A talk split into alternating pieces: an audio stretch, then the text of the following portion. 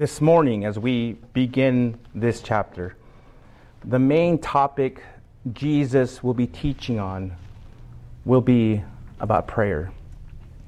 Specifically, the priority of prayer, the pattern for prayer, the persistence in prayer, and the promises for prayer.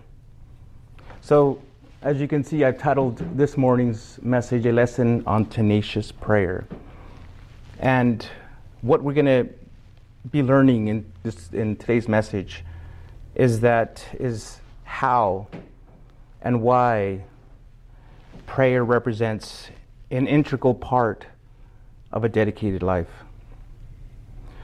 So, before we get into God's Word, let's ask the Lord to speak to us this morning. Lord, we are thankful for being here this morning. We, it's been a busy week for most of us. It's been a hard week, a difficult week.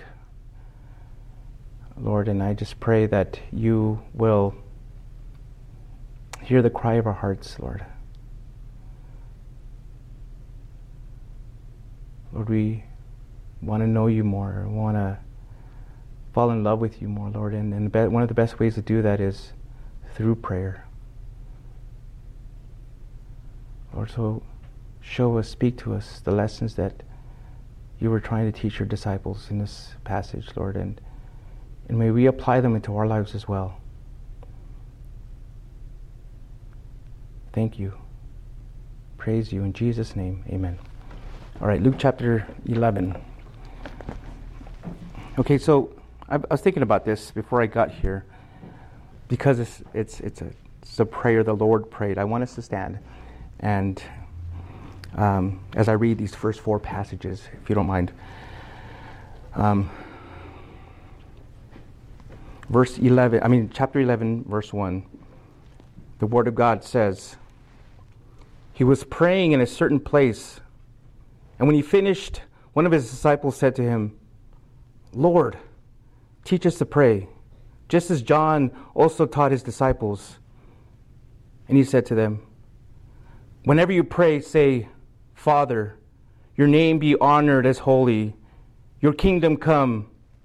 Give us each day our daily bread, and forgive us our sins as we forgive our sins, and, and forgive us our sins, for we also forgive let me start that over. Give us each day our daily bread, and forgive us our sins, for we ourselves also forgive everyone in debt to us. And do not bring us into temptation. You can go ahead and sit down.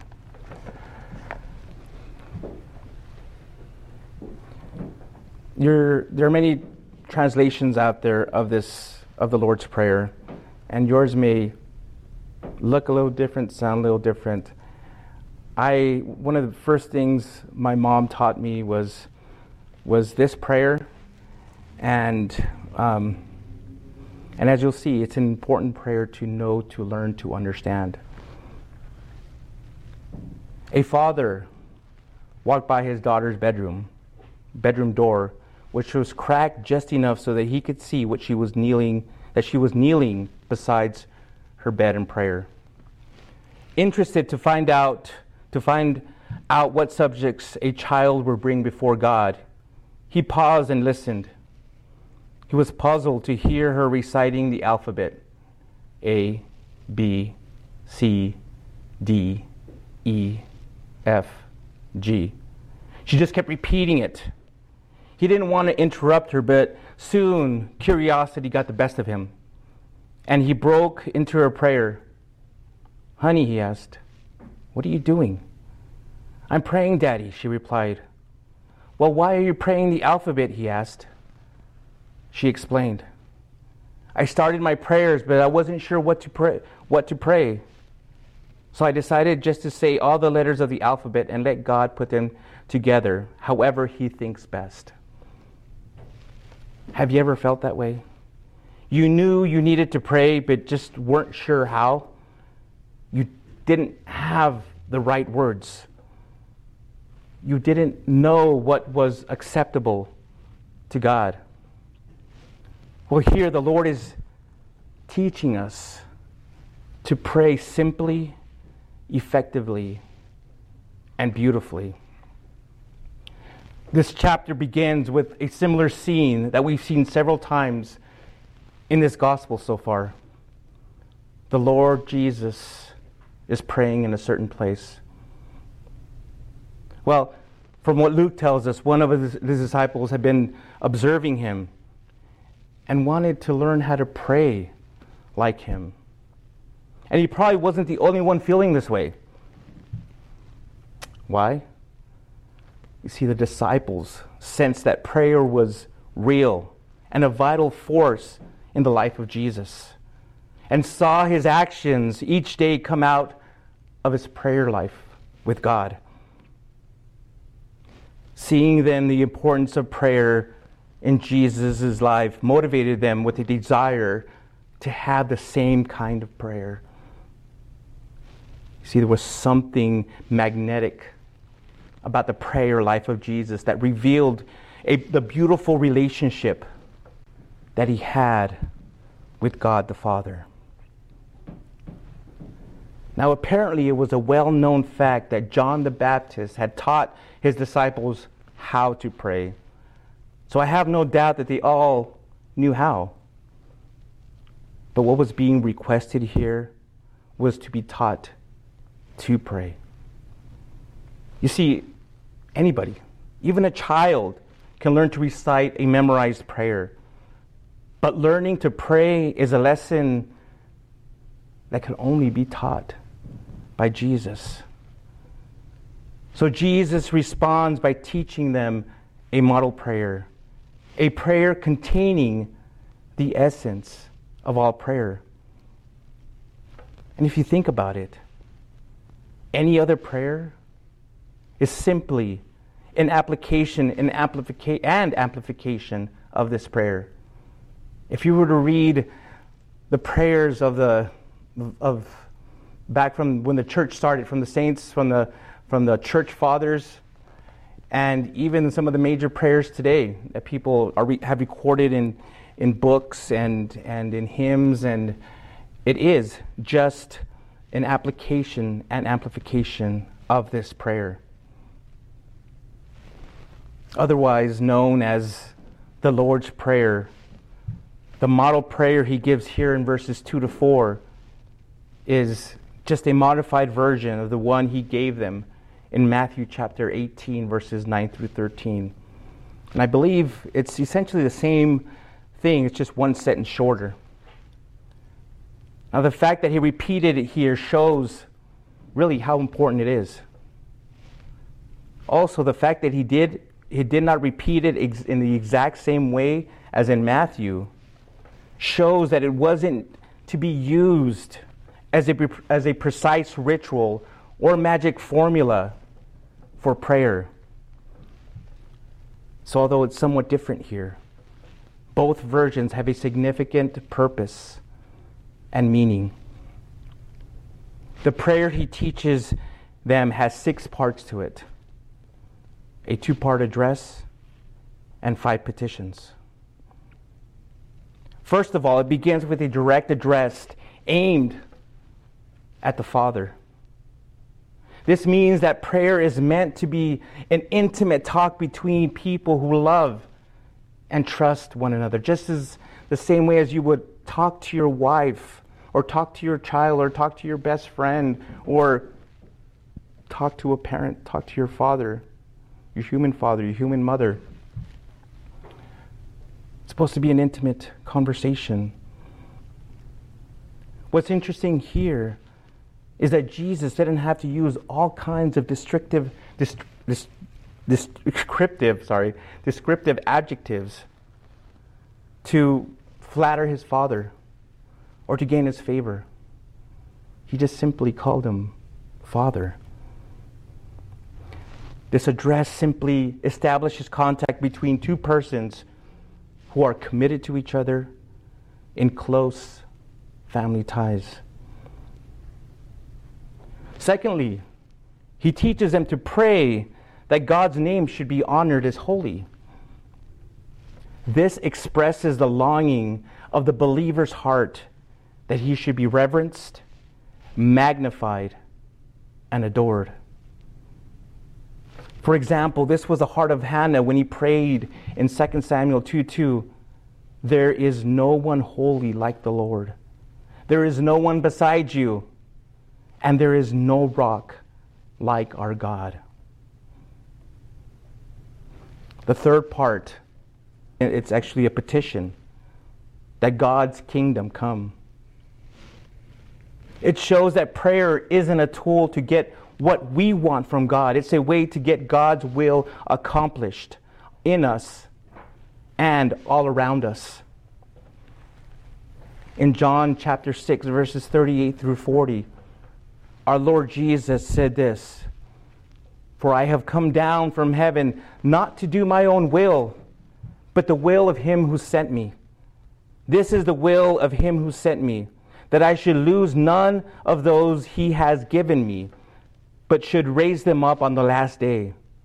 For this is the will of my Father, that everyone who sees the Son and believes in him will have eternal life, and I will raise him up in the last day. The fourth part is a petition for daily bread. Here he's teaching us to pray on a daily basis for God to meet our physical and spiritual needs. We're to depend on Him for the right amount of food to keep our bodies alive and strong and healthy, and to give us the bread from God's Word to keep us spiritually healthy, strong, alert, encouraged. You see, we need both. We need food, water to stay alive, but we also need spiritual food to keep us spiritually healthy so that we can grow also, grow stronger in, in maturity, grow stronger in our faith.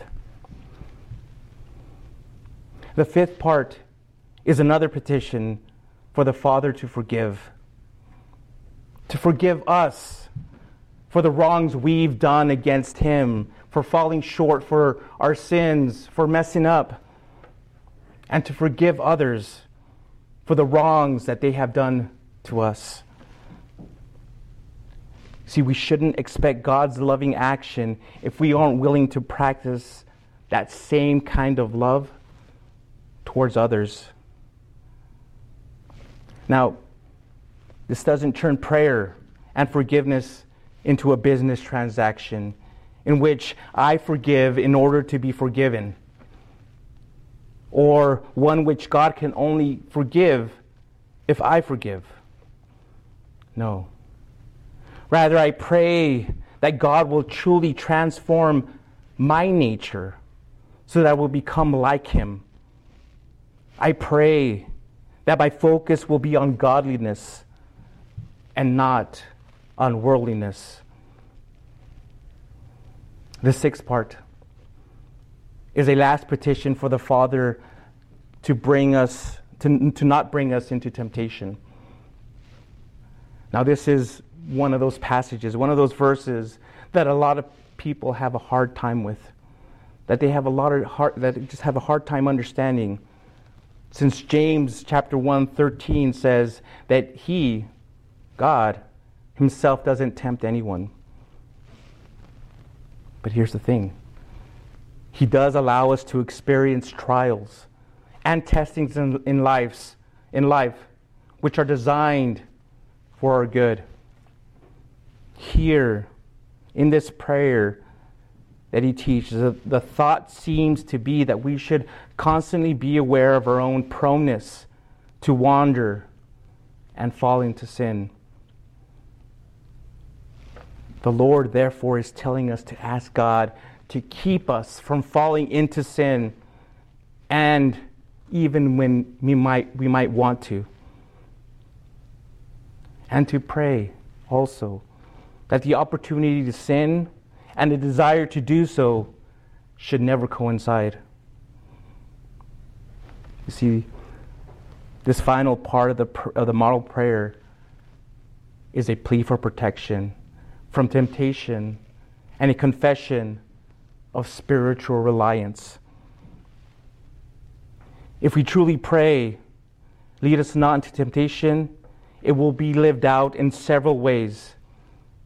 It will mean never boast in your own strength, never desire trials, never go into temptation, never lead others into temptation. So simply how to pray. If you're sitting there and you are asking the Lord and wondering how you should pray, what you should pray, how to begin prayer, memorize this, this prayer. Begin with that. And then go from there. There's, you know, he teaches us here, like I said, so many lessons, so many things on, on, on how to pray. Everyone begins somewhere. Your prayers, again, don't have to be all theological, all wordy. Just talk to Him as you would a father, your mother. A simple, straight up conversation that, again, is honoring to Him. But also, you know, as one of the most important things here, too, is to ask Him regularly to forgive you your sins.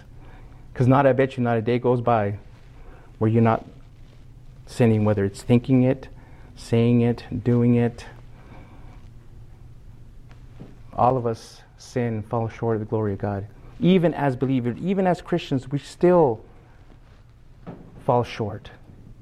So we daily, constantly have to be asking for forgiveness of sins. I know even when, you know, when I mess up at home, when I don't, when I forget, to, for instance, to fold the laundry, and Robin comes home from work at, you know, six, seven o'clock, and she's tired, and she sees the laundry on the couch, unfolded.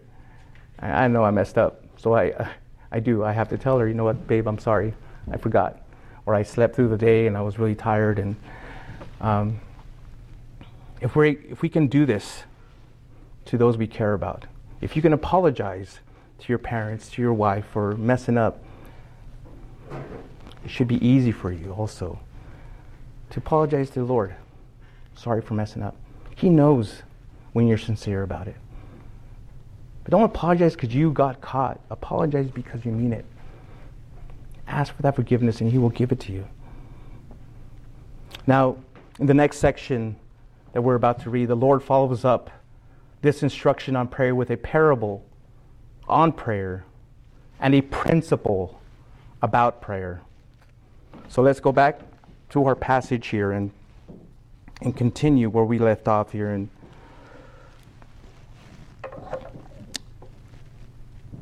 verse 5. Luke chapter 11, verse 5. He also said to them, Suppose one of you has a friend and goes to him at midnight and says to him, Friend, let me three loaves of bread, because a friend of mine on a journey has come to me, and I don't have anything to offer him. Then he will answer from inside and say, Don't bother me. The door's already locked, and my children have and I have gone to bed. I can't I can't get up and give you anything. I tell you, even though he won't get up and give him anything because he is his friend, yet because of his friend's shameless boldness, he will get up and give him as much as he needs. So I say to you, ask, and it will be given to you. Seek, and you will find. Knock, and the door will be opened to you. For everyone who asks receives, and the one who seeks finds and the one who knocks, the door will be opened. What father among you, if his son asks for a fish, we'll give him a snake instead? Instead of a fish. Or if he asks for an egg, we'll give him a scorpion. If you then, who are evil, know how to give good gifts to your children, how much more will the Heavenly Father give the Holy Spirit to those who ask Him.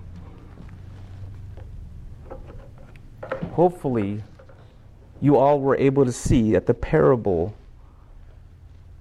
at this parable we just read, or the, in the beginning here, taught the need for persistent prayer. And the principle taught here was a need for confidence in prayer. The parable Jesus used here was designed to show God's willingness to hear and answer the persistent prayers of his children, which are you, all of you, his children. The story has to do with a man who had a guest arrive at his home at midnight, in the middle of the night. But unfortunately, he didn't have enough food at hand. So he went to a neighbor's house, knocked on his door, and asks him to borrow three loaves of bread. At first, the neighbor was annoyed by the interruption to his sleep, to his children's sleep, and didn't bother to get up. Yet, because of the prolonged banging and shouting of the worried host, he finally did get up and give him as much as he needed. Now, applying this illustration, we must be careful to avoid certain conclusion. This doesn't mean that God is annoyed by our persistent prayers. And it also doesn't suggest that the only way to get our prayers answered is to be persistent. What this parable does teach is that, is that if a man is willing to help a friend because of his shameless boldness, God is much more willing to hear the persistent cries of his children who are in the house with him. So, why does our Father in heaven answer prayer? Well, for a couple of reasons to meet the needs of his children, and two, to meet them in such a way that it brings glory to his name. Just like it says in verse 2 Your name be honored and holy. You see, when people, when God's people pray, God's reputation is at stake. The way He takes care of us, His children, is a witness to the world that He can be trusted.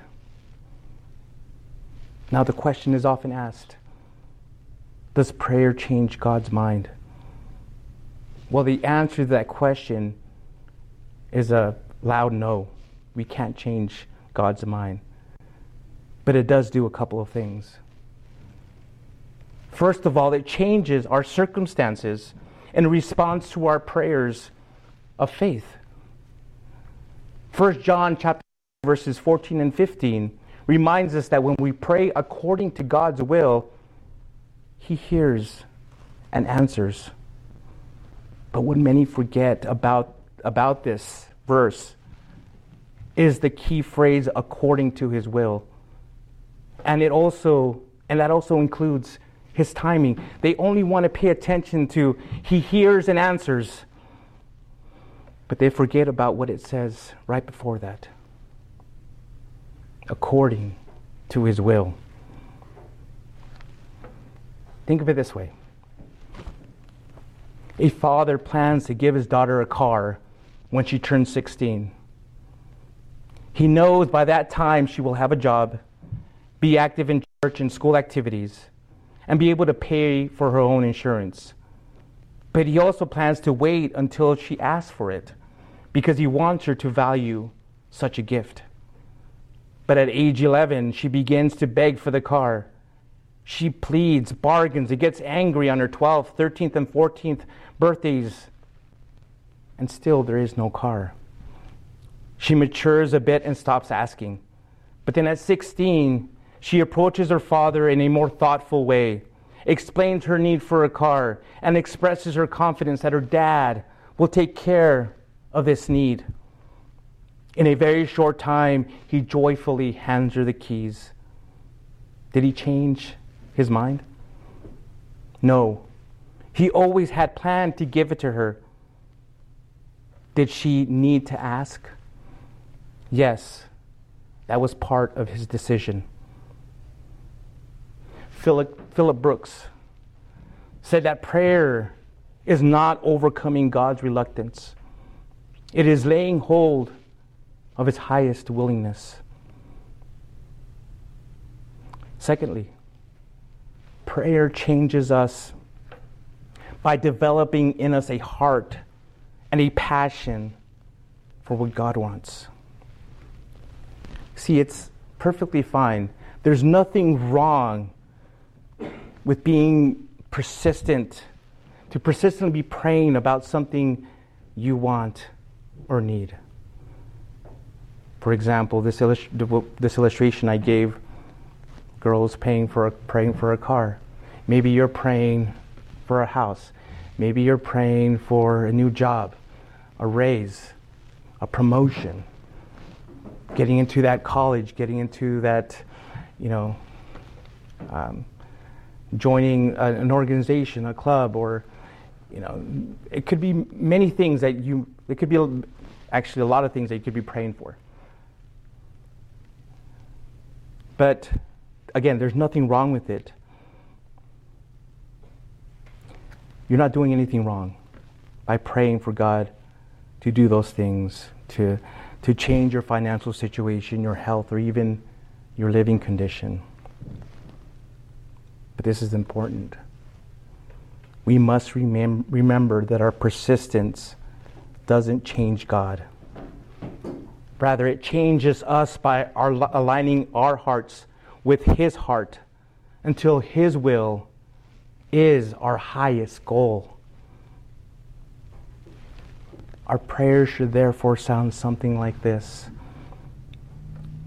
Lord, I want what you want for my life.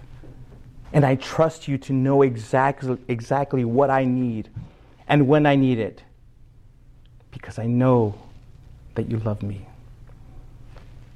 Even if that means not getting that car, even if that means not getting that house, even if it means not getting that promotion, not getting into that school. Lord, I trust you and I know that if I don't get it, it's, it's okay. You know what's best for me.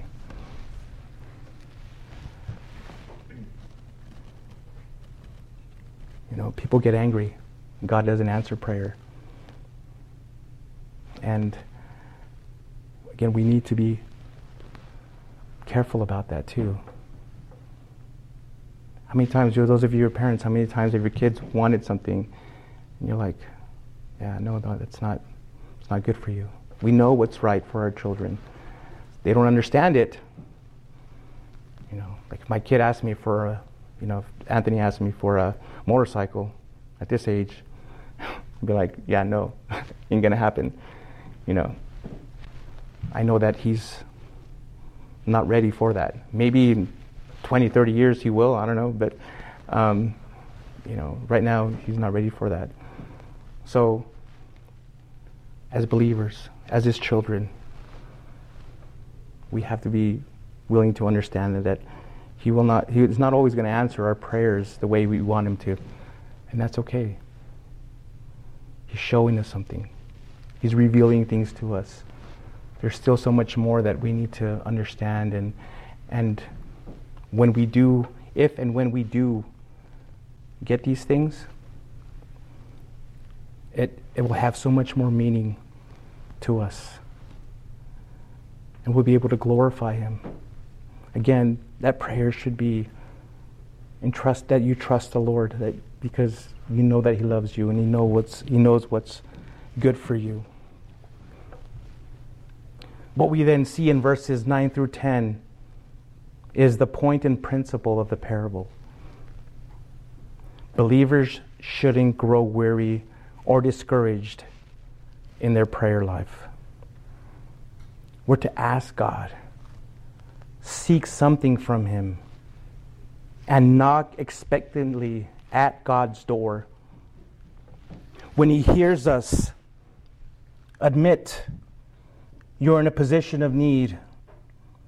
I'm sorry, when He answers that door, admit that you're in a position of need and helplessness and that you depend on His goodness and love. And to be honest, sometimes He answers our prayers the first time He asks.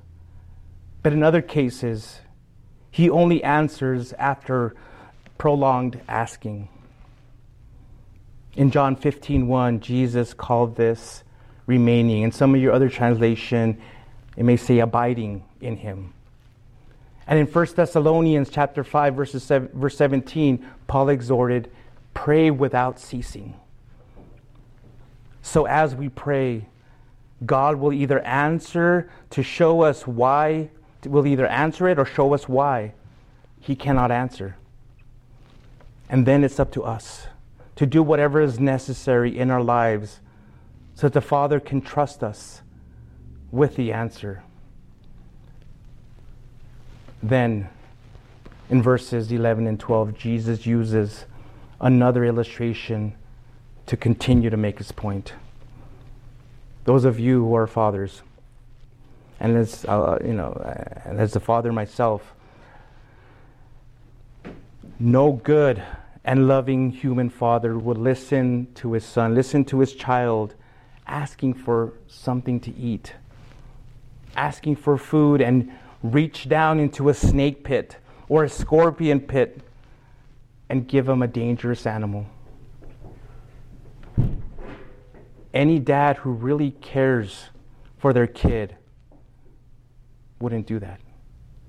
If you're a good father, you're not an abusive father that's crazy in the head, you're not going to give him a snake. You're not going to give him a scorpion. You're not going to, you know, you're not going to give him some kind of poisonous animal. You're not going to feed him. A, I was going to say something, but never mind.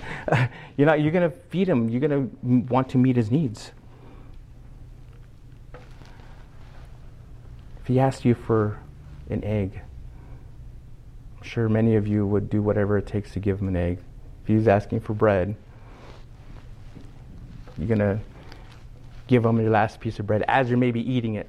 I mean, how many times I'm sure many of you have experienced this. You're like enjoying something, you're eating something good, and your kid, small, wants it, and you're like, oh, okay, here you go. You know. Yeah, that's that's what a good father does.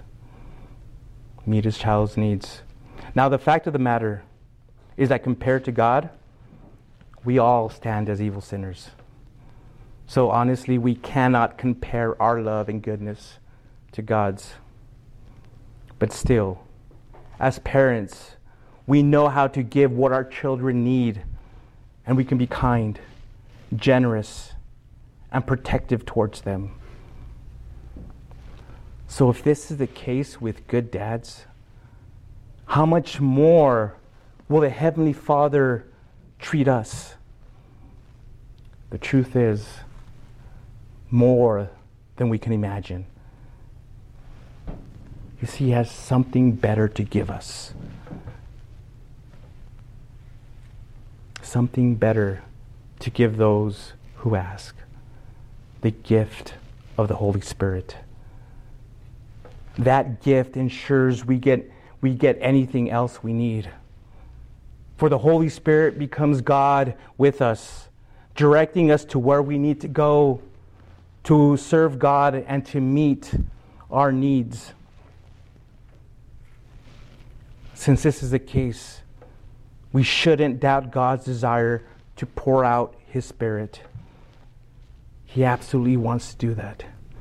He absolutely wants to pour out His Spirit on, on people. He wants to give His Spirit to them. But unfortunately, the problem for many is in receiving Him.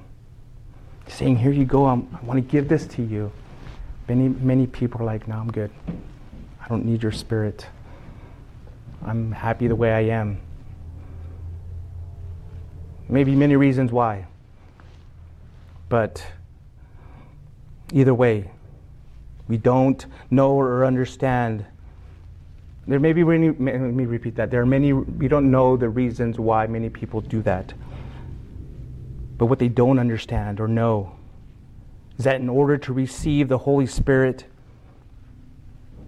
a person must be born again.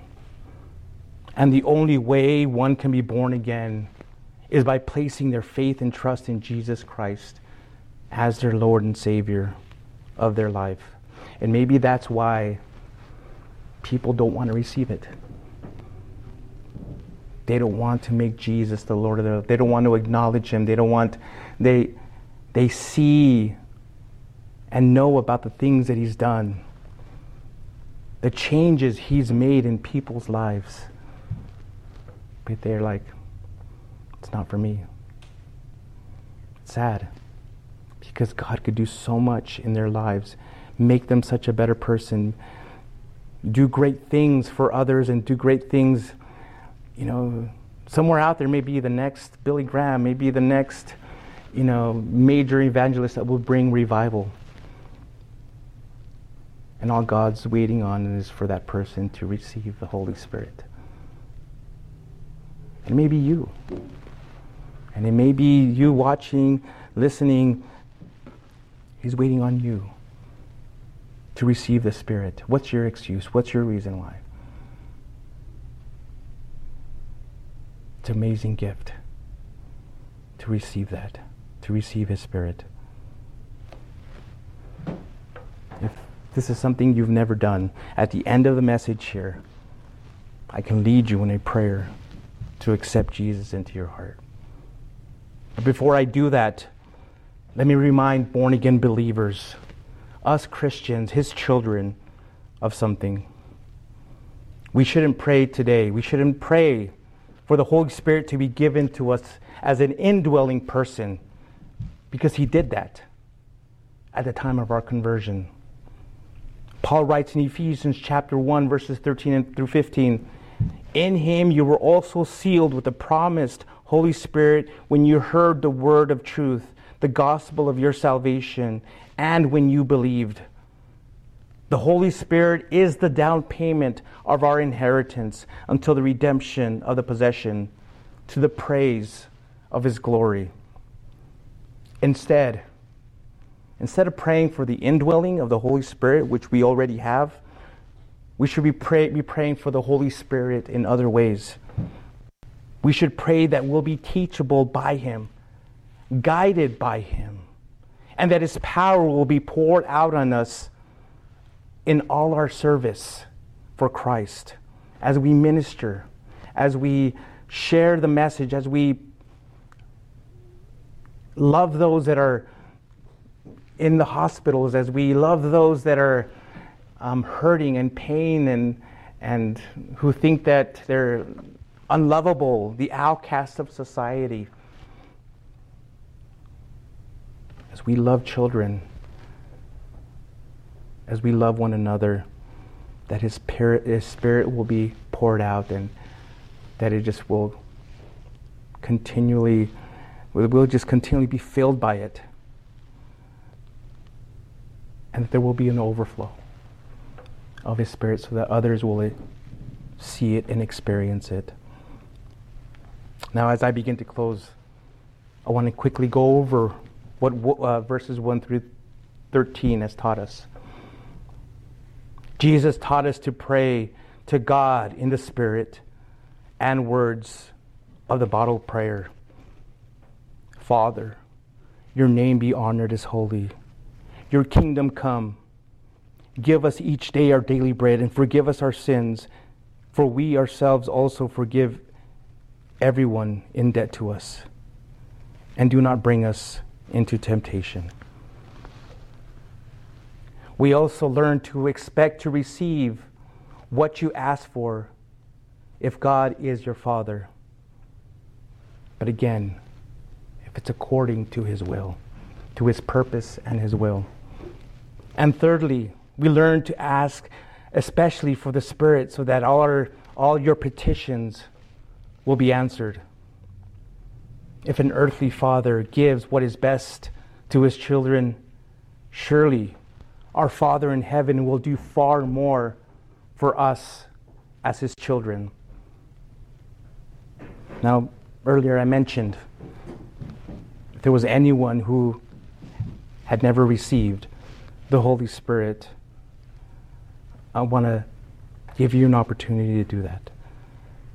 I want to lead you in a prayer to do that. But first, let me share with you the good news of Jesus Christ. We've all sinned and fallen short of the glory of God. And there was nothing at all we can do. No amount of works, no amount of anything can bring us back into a, a, relationship with Him, to bridge that gap that exists between us and God. But as I said, He brought His Son here to teach us, to love us, to show us who God really is. To be the exact, He was the exact representation of God. His words, the way He acted, the way He behaved, the way He talked, was exactly how God is. But he but he died. He needed to die for for us in order to bridge that relationship. He died on the cross. 3 days later, he rose and is now sitting at the right hand of God. And all you have to do to be saved is to believe in Him, trust in Him, and confess them.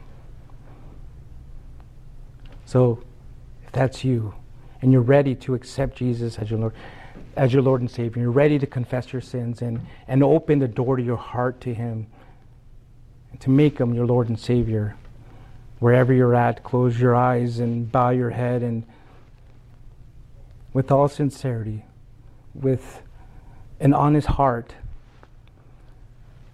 pray this. Heavenly Father, forgive me of my sins. I know that I've blown it,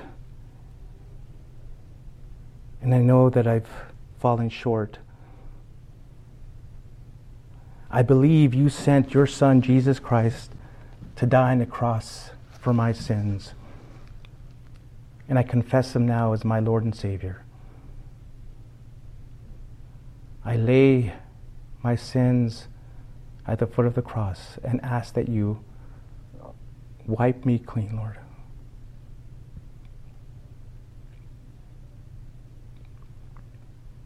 Thank you for forgiving me, Lord, and I accept your forgiveness. Now fill me, Lord, with your Spirit. Fill me with your love. Change me, guide me, teach me.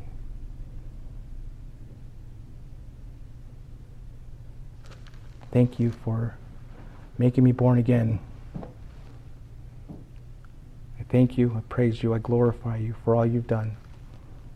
In Jesus' name, amen. For those of you who prayed that, I want you to get a hold of us, talk to us. Um, let us know that you've committed your life to Christ and we'll lead you into your next steps. For those of us, those of you who are here, today we learned a lesson on tenacious prayer. Keep asking, keep seeking, keep knocking. Don't stop. Do it as often as you can, regularly. He wants to hear from you. My son lives in California, and I do. Every day I wish that he would call me. I wish I could hear his voice. If I feel that way towards my child, how do you think God feels towards you? It doesn't take much. This prayer here took took a few seconds to pray. You can sit and I think I mentioned this before, you can sit in your car, sit at home before when you wake up, before you go to bed. If you think that you don't have time to pray, you're too busy, you're just making excuses. He's not asking you for an hour, two hours to pray. If you can do that, great. I once read a quote saying that you know if you pray, you know, you pray two, three hours, you'll grow more and more, you know, and, and your relationship will grow more and more. And that makes sense.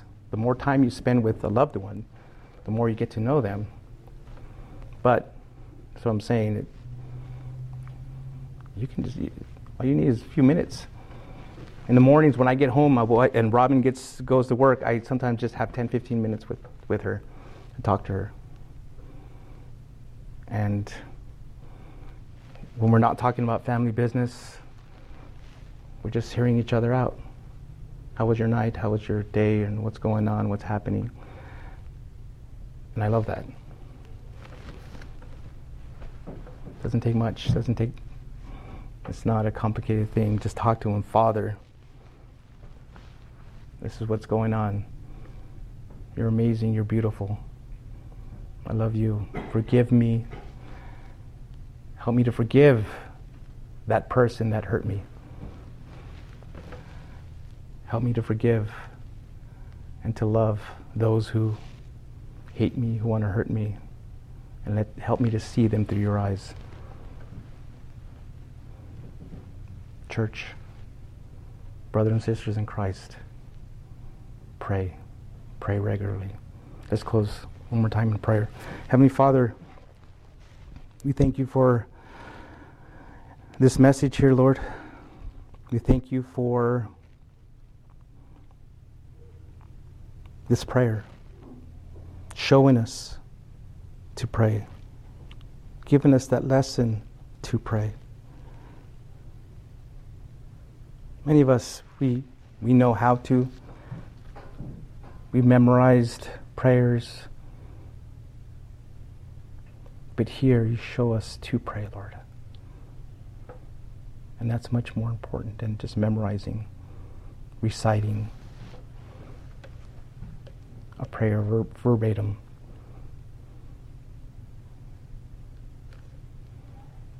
Lord, we want give us a give us more opportunities to spend time with you, Lord. May we recognize those times when we can just turn off the TV and turn get off the phone, put it down, and, and just spend a few minutes with you. Help us to see that, Lord, and not be blinded by our own busyness, by, uh, by the distractions. May we see that you're more important than anything else in this entire life, than anything else that is in front of us. Lord, bless everyone here, Lord, and those who couldn't make it as well. Keep them safe this week. Bless this church, Lord. We ask that more people will be reached, that more people will want to be here, that will join us and be part of us. And Lord, there's so much we can do here for you, that we want to do here for you. May we just continue to grow as a church that loves you and cares for you and that wants to be a witness for you, Lord. Bless this week, Lord, and may we just have continue just to honor you with all that we do. We love you and praise you. In Jesus' name, amen.